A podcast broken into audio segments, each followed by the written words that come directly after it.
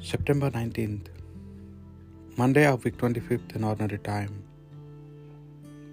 A reading from the book of Proverbs.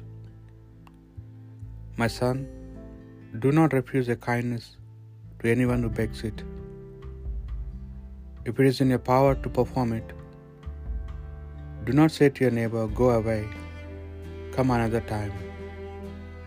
I will give it to you tomorrow. If you can do it now, do not plot harm against your neighbor, as he lives unsuspecting next door. Do not pick a groundless quarrel with a man who has done you no harm. Do not emulate the man of violence. Never model your conduct on his, on his.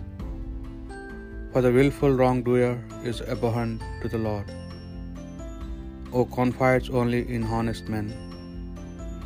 The Lord's curse lies on the house of the wicked, but he blesses the home of the virtuous. He mocks those who mock, but accords his favor to the humble. The word of the Lord.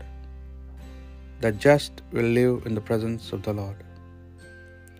Lord, who shall dwell on your holy mountain? He who walks without fault, he who acts with justice and speaks the truth from his heart he who does not slander with his tongue. The just will live in the presence of the Lord.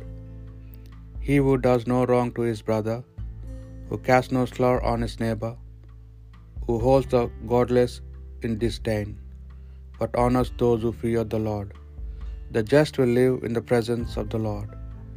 He who keeps his pledge come what may, who takes no interest on a loan, and accepts no bribe against the innocent.